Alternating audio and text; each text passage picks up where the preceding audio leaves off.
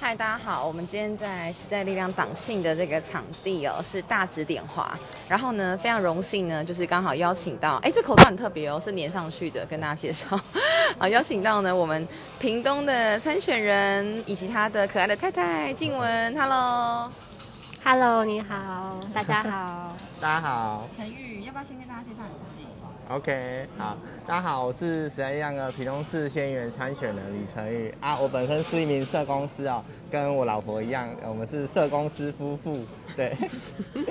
这是本节目第一次就是有夫妻一起上节目的，欢迎你们。那要不要先讲讲看陈宇从社工师，然后决定来参选的这个过程？哦，好啊，好啊。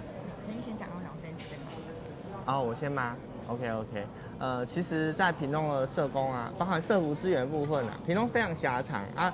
其实我有有蛮长的一段时间是在屏南做服务。那平南呃，包含恒春啊、车城啊，或者狮子满洲这些地方，有一些社服资源是没办法涵盖的。那先不说涵盖，再说资源充分的量，其实屏东县政府设了蛮多的标准去做呃社会福利的审核啦。但它其实有点排挤到一些呃，其实已经快要落入那种呃低收入户的那种阶段的边缘户，他们可以使用的一些资源跟福利。我们其实社会安全网是要防止这些人在落到下一个阶段，可能会需要用更多的社会资源去补足这样子。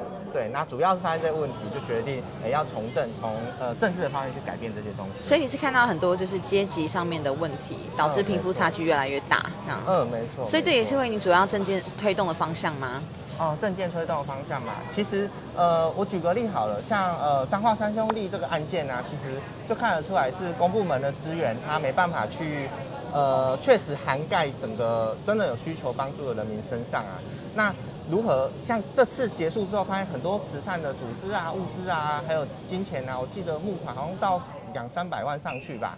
对，那我们怎么去把公部门的这些呃资源跟私部门去结合？那我们去避免彰化三项力这种情况发生。比如说，呃，公部门资源可能本身不够啊，它的审核标准是严格的，但我们能不能再转给私部门那边去做补足？这其实是我社服资源第一个证件，就是呃后职社区的培力，嘿，然后扶持一些在地的组织，因为有时候呃在公布的那种僵化的体系啊，大家依法行政，但就会有一些是在规定以外，可能他有急迫切的需求，不过现行法规没有满足，很多大家如果去乡公所。或施工所申请一些福利，就会出现哎，有些社会课的科员呐，就没办法两手一摊这样子。如果可以让民间的资源去补足这一块的话，我相信我们社会安全网才可以完整啊，不能把所有的事情都推给社会安全网的这些社工啊，或是一些公部门的人去执行这样子。对，等于说比起抱怨，然后或者是一直觉得资源不够，陈玉的面上反而是更加积极的想办法，从源头开始来做改变跟推动。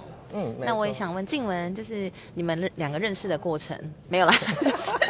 想问静雯成为 成为社工师，以及现在是一位母亲了，那你觉得说，好比在呃屏东这个地方，呃这样的资源是足够？因为你未来也是会关心这些育儿啊、公托幼婴的方面的一些关于相关的政策嘛？对，这问题好像有点大。好，就先从为什么你会成为社工师，然后以及你就是成为妈妈的期待好了，这两个面向。为什么成为社工师哦？对。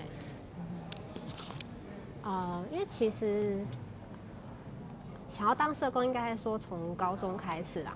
只是那时候在投投学校的时候，就刚好挑了一所，就是就故意挑有可以考取社工的的学校。所以从虽然那所学校并不是社工专业本科系，但是就一直以。呃，成为社工为目标，但成为社工师就是考到这个证照，我觉得比较像是运气吧。但是，所以就是不小心就成为了社工师，然后在这个行业就不小心又不小心又做了快五年了这样子。对，然后其实我觉得这一切都没有计划，包括成为一个妈妈，都不是计划中，不是那么快速的计划中的事情。但就有啦，就跟我成为社工师一样，然后我。呃，做不想做到现在一样，反正事情来了就是接受，然后看我能够做多少就做多少这样子。对啊，然后至于就是呃育儿这一块，因为我本来在做的就是关于早疗跟肾脏相关的工作，所以其实，在呃幼儿园所就是在教育这一块，我们会碰到很多的家长跟幼儿园。所以大概会知道说，哎，未来我可以选择什么样的幼儿园所，然后我可能可以呃获得什么样的福利，或者是现在政府有什么样什么 零到六岁国家一起养这个，一直不停的在更换更换这些政策，就是我们随时都要 follow 的。对啊，然后像一些呃不管是托育还是说未来的教养的方向，就是我们会有心里有一块我想要完成的事情，但呃这个就是。一个想法，但未来是不是可以确实这样子做，我们就是得要先做了再说嘛。听看那个想法，就是关于育儿，就是我也跟我同事讨论说，哎，未来我们我我就认为说我不会成为一个宠小孩的妈妈，我不会说，哎，小孩他要求要什么就要什么。但我同事就会跟我说，啊，我跟你讲啊，不遐简单啦。你起码拢爱讲啊，要的在啊。对啊，要的在啊。对啊，就是所以很多事情都是做了才知道。但我们会希望，我我期待成为一个什么样的母亲，或者是我期待，呃，可以给小孩一个什么样的环境这样子。嗯。所谓你要从小孩有实际的例子嘛？好比说，你看到什么样的例子，然后觉得太宠不行。嗯，比如说。你跟小孩讲好说，呃，看你跟小孩讲好，他他跟你跟你要要手机，因为现在大家都用手机。小时候我们那个时候没有那么用手机的习惯，所以我的妈妈那一辈，他们其实不懂三 C 产品，所以我小时候可能就碰到电视而已。那现在是人手一台手机，他可能要用手机处理工工工作，我也是，所以小孩不可避免的就要看到手机嘛。所以我们非常多小孩。可能两三岁就会用手机了，用的非常的厉害，他 可能连讲话都不太会讲，他非常会用手机。三 C 育儿，对，三 C 育儿。对啊，但但这变成说，如果未来我的小孩跟我要手机，我可能会期待说，嗯，我可能在什么时候、什么样的时间可以给你，或者是你完成了，你你把你现在该做的事情做好的时候，我再给你。好，去交换。对对，不是说你这样撸啊，在吵啊，或者在地上翻滚啊，我就得给你。所以变成说，他是一个吃定我。如果我这样子做，我这样子大吵大闹，你就会给我，我就食髓知味了。就是通过非常多的孩子是这样子的，所以会跟家长说，你必须要有自己的底线，你要有一个坚持住，就不能因为孩子有点像被孩子情绪勒索，然后对，然后你怎么你你说啊你不怎么样，我就我就我就大哭，就让你丢脸。所以我觉得要有自己的底线，就是我说的，我不希望我自己成为这样子的妈妈。嗯，那因为大家对于社工的这个职业，我觉得很多时候我们的想象都会是呃面对到很真的是比较。呃，阶层上面比较弱势的家庭，那在你们的经验，或是刚刚静文讲到你是关于早疗跟生长嘛，那陈玉这边呢，要不要两位分别说说，就是大家对于社工很容易有的误解，以及你们真实在做的事情？哦。好，那我这边先开场了。嗯，大家在社工日的时候，就是在四月一号的隔壁，就是愚人节隔天四月二号，其实是社工日。大家可以去看一下，很多呃公部门或是一些非营利组织啊，他们都会去宣导说，哎，社工是什么？社工在做什么？那大家都是最强调，社工不是自工这件事情。对，对对对，其实还是有一些民间的团体会去误解啊。哎，大家也可以到我脸书，但是说在呃去年的时候，呃县政府刚好有在。拍一个社工日的宣传影片，然后我刚好代表伊甸基金会去做这个拍摄，对，那上面就有在提到一些，哎，大家对于社工的误解这样子。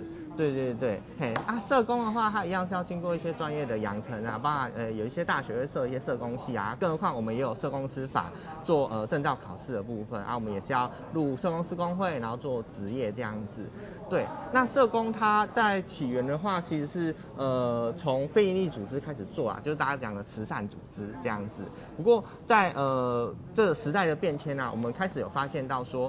诶，单纯的救济其实没办法去呃改变弱势家庭或者一些族群的生活这样子，对，所以我们期待说可以透过呃改变他们的生活方式啊，或是一些习惯啊，然后或是连接一些对他们来说是有帮助的资源，让他们自己可以重新站起来这样子，而不是以前那种过时的想法，就是说哦一直给予物资或金钱去做救助，那他就挑 哎。对对对对对对对。髓知味。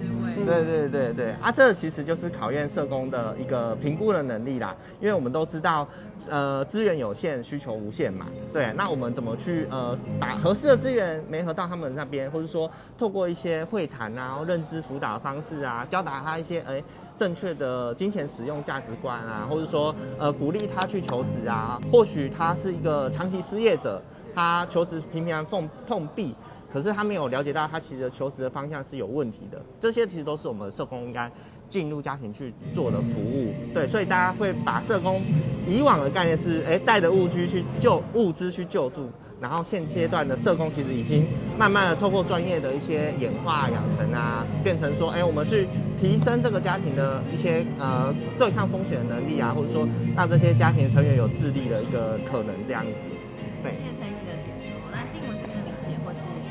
嗯，我这边跟陈玉的部分会有一点重叠的的地方，比如说资源这一块，因为有些社有很多人会问说，你社工的专业在哪里？啊，如果你只是给物资，你是呃提供给他经济上的协助，那里长也可以做啊，里长也可以给物资啊，啊里长认识还比你多人，对不对？那所以我我现在慢慢对社工的理解是，我们可能。就像刚才说的智力这一块，我可能要为这个个案想到说，他下一个阶段他可能要面临到什么样的的的困难，所以我可以先跟他讨论，然后设想好我们下一个阶段可以怎么样做。就像嗯，之前有个案是一个视障的阿北，然后他那个时候刚有个机会，他可以去做。呃，视障的训练，一个职业的训练，所以我就陪他去做参观，然后帮他转到这个协会去，然后去了解他在那边适应的状况如何，然后就变成说，哎，他有一个新的人生目标，不然就是在家里面就是无所事事，然后又有忧郁症，会一直情绪非常的陷在那个低潮里面。那回来之后，他发现说，哎，我好像在那边认识了新的朋友，然后他更有动力的向外走出去了。然后最近我知道他在接受另外一个单位的一个团体计划，去分享他的人生故事。然后他也很开心的跟我邀请我去参加他们的一个一个成果发表，就说我很谢谢呃社工你啊，因为你有带我去那个地方，然后我认识了更多人，然后我现在又到了这个地，又到了这个团体里面，我想要把我的故事分享给更多的人，所以我很非常意外说他会把我的把我做的事情对他来说看得那么的重要，但这个。这种个案非常非常非常的少，但如果在你这几年的服务生涯中，你可以碰到两个、三个，我会觉得这是我会这辈子记很久的事情。就我影响到的是他后面的整个人生，不只是他有钱有物质，然后一个月之后又没有了这样子。嗯，这真的很感动哎，因为这等于是开启他人生一个新视野。对，对啊，真的是一个很新的尝试，后半辈子的他的生涯走向了。那我现在问的就是关于选战的规划，因为陈玉这边其实在选选举嘛，日程是很就是紧凑嘛，然后静文又现在在孕期，会不会就是两个人要不要互相告白一下？然后婚礼主持都会有这一块，可以可以可以。呃，那我先好了，我先好了。其实，呃，我非常感谢，就是静文，他就是对于我这个决定呢，他并没有呃一些强采一些什么很强烈的啊，或者他是鼓励我去做我自己想做的事情这样子。当然，在同样的社工界里面，我也确实发生到发现到一些问题啦。那如何让呃整个社工的环境啊，或者说之后我们的下一代的环境可以更好的话，其实我们是应该要站出来努力的。那在今年的选战，就是呃很荣幸，就是塞利亮愿意提名我，然后我觉得哎，这也是一个我可以改变的机会。既然机会来了，就要抓住它，不要放弃这样子。对，那因为我们那个老我老婆就是也怀有身孕啊，就是在呃上上个月的时候得知的。对，那我在选举规划这段期间啊，虽然说。我们两个其实是有点分隔两地在工作的，对，他在恒春，然后我在屏东市这样子，对，但不过他只要只要有回到家里的话，我还是尽量挪出时间去陪他，然后照顾他这样子，对，那当然选战规划之后就要抽其他的时间加班，然后拼命把它完成这样子，大家就一起尽力把它完成。现场来做。最后，呃，我觉得我的角色比较像是，提供提供他支持这样子而已。因为其实很多人会问我说啊，你要去助选吗？你要陪他跑吗？我说不会啊，不会啊，我就是做我自己的事情，我有我该做的事情，他有他该做的事情，我们就是各自做好各自的分内的事情就好了。然后可能回家就聊聊天，聊说我工作上发生什么事情，然后他在跑行程发生了什么什么事情，所以我不会认为说我必须得帮他助选还是干嘛，帮他站台，帮他挂布条。我觉得我不会，像我这次来台北，我就是抱着一个我就是来吃饭来玩的态度而已。对，所以我我就我就是觉得我就是做好我的事情，然后我们就是就像他在做他的工作，就把这当成工作这样子而已。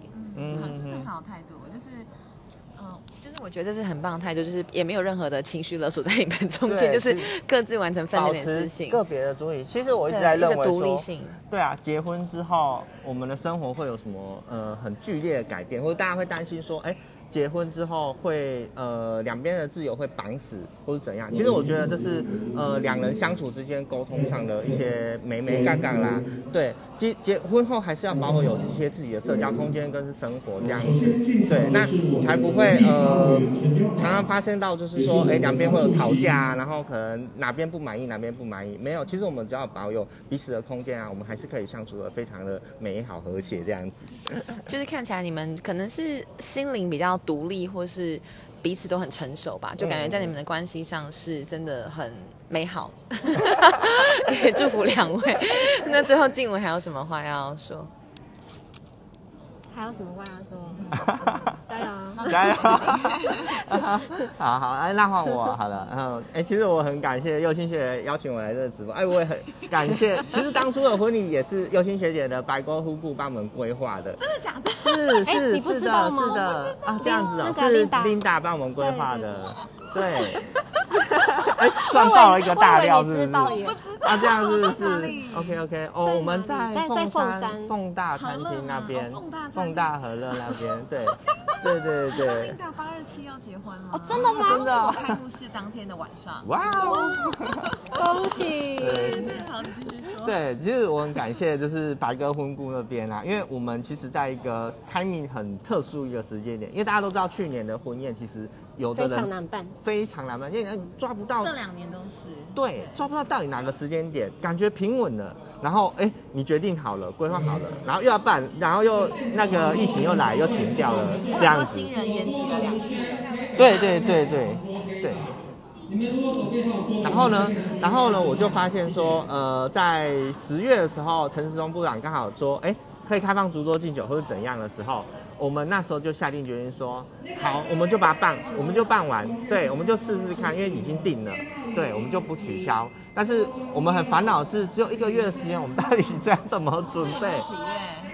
我们十一月，十一月，十一月的时候办的，十四号我记得。对。对对，对对大日子，大 大家都想你那一天。对对，还好我没有，我们没有取消啊。然后第二是，还有那个白鸽婚顾的 Linda 就是很帮忙，我觉得真的很厉害，一个月就成了这样子。然后也跟我讨论了很多细节，然后包含说呃二次求婚的桥段那些的。是什么桥段？你还记得吗？就是呃我披了一个披风啦，然后那时候只有新娘一个人出场，然后大家就觉得。哎，新娘怎么不见了？对，然后两边会站一排，然后就是伴娘啊，还有他的好友啊，然后就是给予祝福这样。就是举个牌子，因为我们那时候会认识的时候，我们刚好还在同一个公司，然后我们穿的同样的一件衣服，上面就有一个韩文的字，叫做什么？哦，那个想跟你在一起，想永远在一起。对对对，就穿了同一件衣服，然后我们就跟琳达，所以那时候刚开始，一开始跟琳达两方聊了快两个小时。啊，对，就是他两他的他会。呃，想要抓住我们非常多的，对对对对，就非常非常的细心，然后他可能就有 get 到这个点，所以在求婚那个桥段就为我们设计了这个东西，嗯嗯嗯嗯，非常的感人，对对对，也恭喜他，祝福他，真的，好，谢谢夫妻两位参与我的直播，很临时，好，OK，谢谢，拜拜啦，拜拜，顺产，谢谢，拜拜。